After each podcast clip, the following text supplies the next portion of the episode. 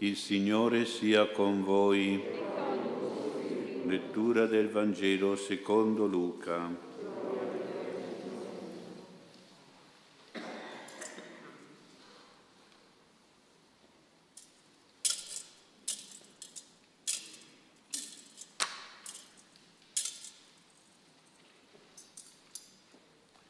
In quel tempo il Signore Gesù ritornò in Galilea con la potenza dello Spirito e la sua fama si diffuse in tutta la regione. Insegnava nelle loro sinagoghe e gli rendevano lode. Venne a Nazareth, dove era cresciuto, e secondo il suo solito di sabato entrò nella sinagoga e si alzò a leggere.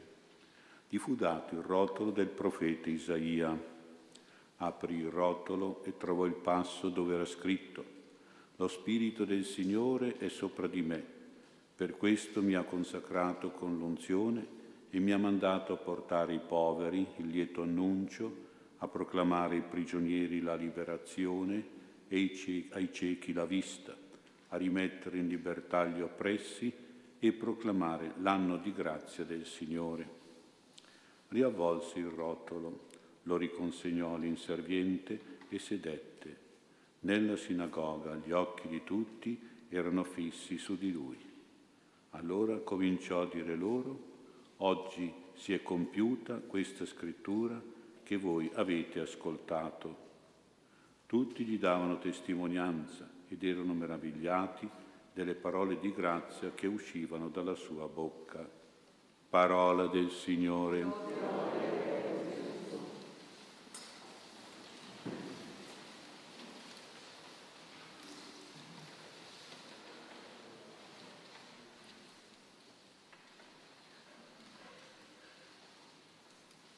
Sia lodato Gesù Cristo. Il Vangelo di questa domenica, la liturgia lo pone dopo l'imposizione del nome di Gesù durante la circoncisione. Questo nome, Gesù, nell'uso ebraico è composto da due parole, Je e Su. In latino Jesus in ebraico Yeshua. Come si traduce in italiano questo nome composto da due nomi? Si traduce così, Dio Salvatore. E noi diciamo Gesù è il Divin Salvatore, proprio nel suo nome, Dio Salvatore. Ci chiediamo allora in che modo Gesù è Dio Salvatore per noi. Ci risponde il Vangelo, ci indica questo. Gesù torna in Galilea dopo essere stato nel deserto, torna con la potenza dello Spirito Santo. Per potenza di Spirito Santo naturalmente si intende quella energia che Gesù aveva, un'energia che faceva miracoli, un'energia guaritrice, salvatrice della vita, di tanti malati per tante malattie di ogni genere. Per questo l'Evangelista Luca dice che tutti parlano di Gesù, naturalmente. Si diffonde la sua fama di guaritore miracoloso e salvatore e tutti lo lodano, lo glorificano, lo esaltano nelle sinagoghe. E proprio nella sinagoga del suo paese, a Nazareth, come abbiamo sentito nel Vangelo, Gesù trova e legge un passo del profeta Isaia, capitolo 61, dove si descrive proprio la missione salvatrice, guaritrice, miracolosa del Messia, quella missione che Gesù sta realizzando. Gesù dice, oggi si è compiuta questa scrittura che voi avete ascoltato, per dire oggi, cioè ora, in me, con me si è compiuta questa scrittura. Questo passo scritturistico profetico dice che lo Spirito Santo, lo Spirito Divino, è considerato da Gesù come un suo superiore, è un superiore che gli ordina di andare, che lo manda, gli comanda una missione di salvezza dopo averlo consacrato, fortificato con una unzione di potenza terapeutica, guaritrice, di potere miracoloso, soprannaturale. Questa unzione, questa potenza fa gioire i poveri, gli umili, proclama liberazione per i prigionieri del demonio, gli schiavi del vizio e del peccato, dà la vista ai ciechi, nei ciechi ci sono tutti i malati, guarisce i malati quindi, libera gli oppressi, gli indemoniati, dona un anno di grazia di Dio, soprattutto grazia di guarigione, di perdono, di misericordia, di assoluzione dei peccati, di liberazione e di rimessione dei peccati. Anche noi oggi che veniamo a messa, penso che veniamo sentendo urgente un bisogno di salvezza, la necessità di un Salvatore per noi e per i nostri malati spirituali, psichici e fisici e preghiamo proprio per avere questa salvezza, questo perdono, questa grazia da Gesù, da Dio Salvatore. Anche oggi sono tante le persone da salvare, da guarire, da liberare, da esorcizzare e vorremmo applicare a noi per primi questa missione di salvezza e di grazia e poi anche a queste persone, molte di esse magari ci sono proprio care. I miracoli di Gesù operati con l'unzione fortificatrice, con la presenza e la potenza dello Spirito Santo, sono miracoli salvatori della vita, della salute spirituale, psicologica e fisica. Tutto questo nella sinagoga era lì da vedere, era sotto gli occhi e dice l'Evangelista, gli occhi di tutti erano fissi su Gesù. Non succede oggi questo, non sono i nostri occhi fissi su Gesù. Sì, forse noi che veniamo in chiesa, ma vedete quanto siamo pochi che fissano gli occhi su Gesù, che è qui nel suo sacramento, nella sua parola, nella sua presenza spirituale, col suo Santo Spirito Cosa succede? Che oggi tutto questo discorso sulla salvezza, sullo stesso Gesù Salvatore, rischia di non avere più nessuna visibilità,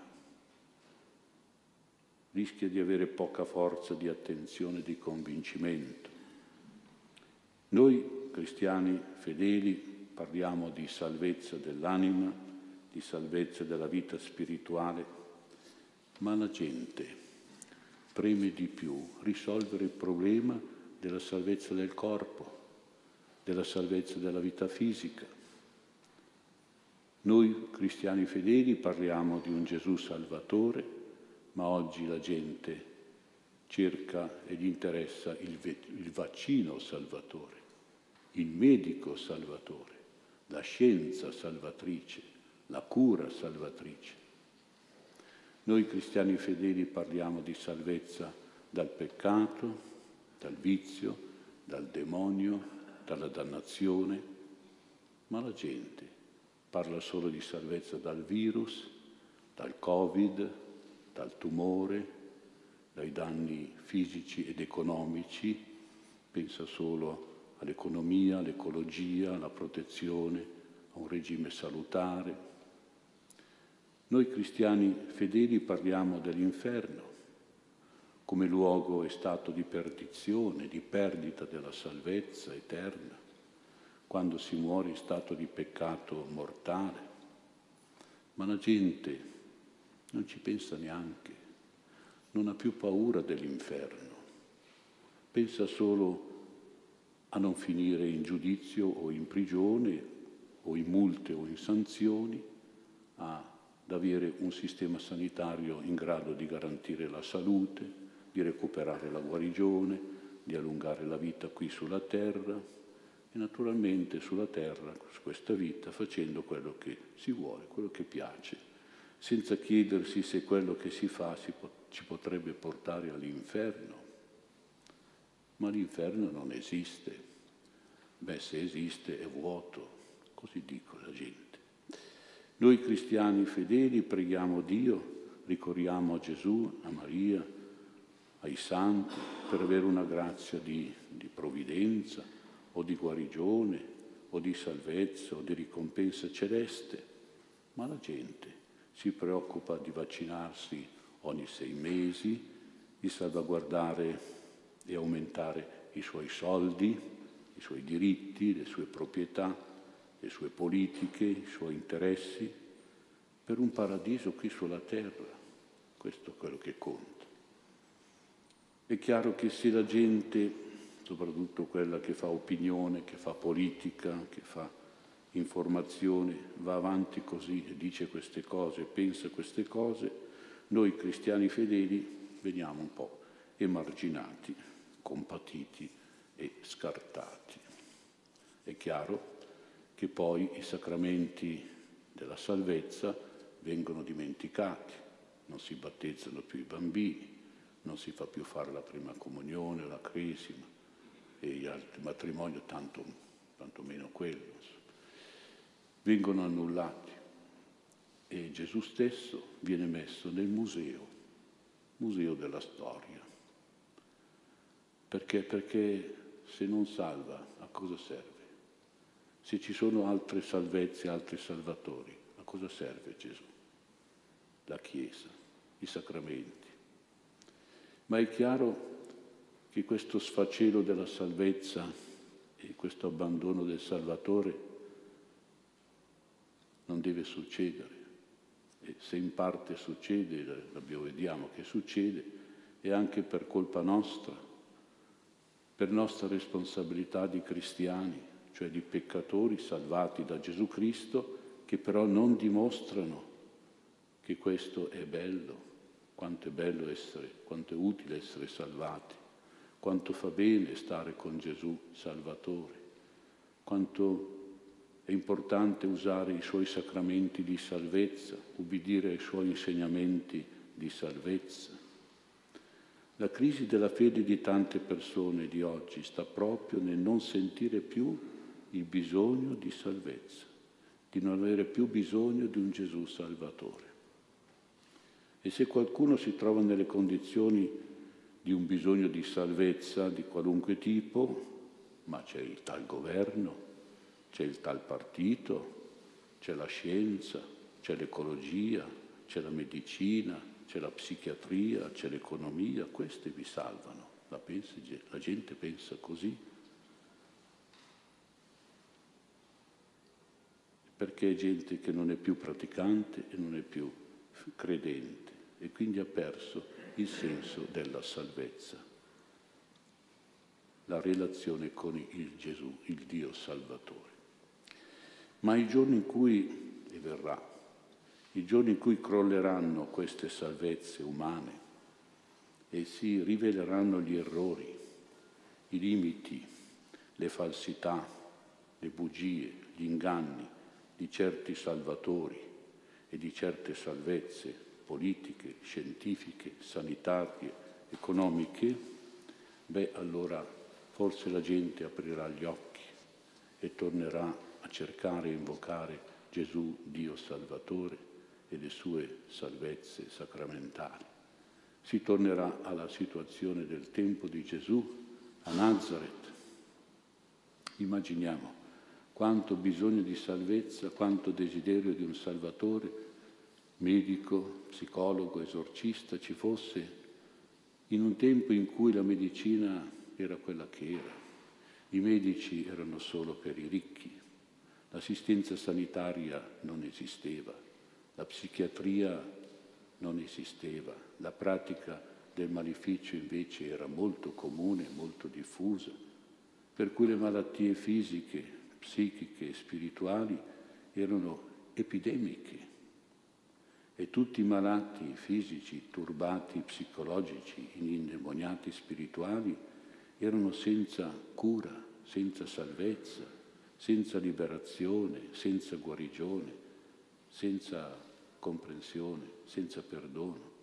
Trovare salvezza, trovare, incontrare il Salvatore Gesù era la massima aspirazione della gente, il più grande bisogno, tanto più per il fatto che la visione di Dio nell'ebraismo e anche nel paganesimo era riservata e limitata ai sani, ai benestanti di salute fisica e morale ed escludeva i peccatori, i malati, per i quali si pensava che da parte di Dio ci fosse indifferenza, rifiuto, condanna e avversione, per i quali Dio era il giustiziere, il condannatore, il vendicatore. Solo nei profeti, come in Isaia, che Gesù ha letto, balenava l'idea di un Dio salvatore, di un Dio guaritore, di un Dio perdonatore, di un Dio liberatore e consolatore, il Messia Gesù. Ma i profeti, sappiamo, erano generalmente inascoltati e perseguitati. Per queste teorie religiose, questa prassi di vita, la situazione dei malati, dei peccatori, degli oppressi era veramente grave e veramente bisognosa di un Salvatore. In ultima analisi, questo tema della salvezza si unisce a quello della felicità. Una sera una nonna, per far addormentare il nipotino, gli ha detto, adesso ti racconto la storia del lupo cattivo, il bambino che aveva seguito la predica di un sacerdote che parlava di un Gesù che perdonava tutti, che guariva tutti, ha detto, ma no, nonna, non esistono i lupi cattivi, ma esistono i lupi infelici. Questo è vero. Se pensiamo che Gesù ci salva dalla infelicità, c'è più facile ricorrere a Lui come Salvatore e alla sua salvezza per tornare felici col suo perdono, la sua liberazione, suo, la sua guarigione, il suo miracolo e avere poi un giorno la felicità e la salvezza eterna nel suo paradiso.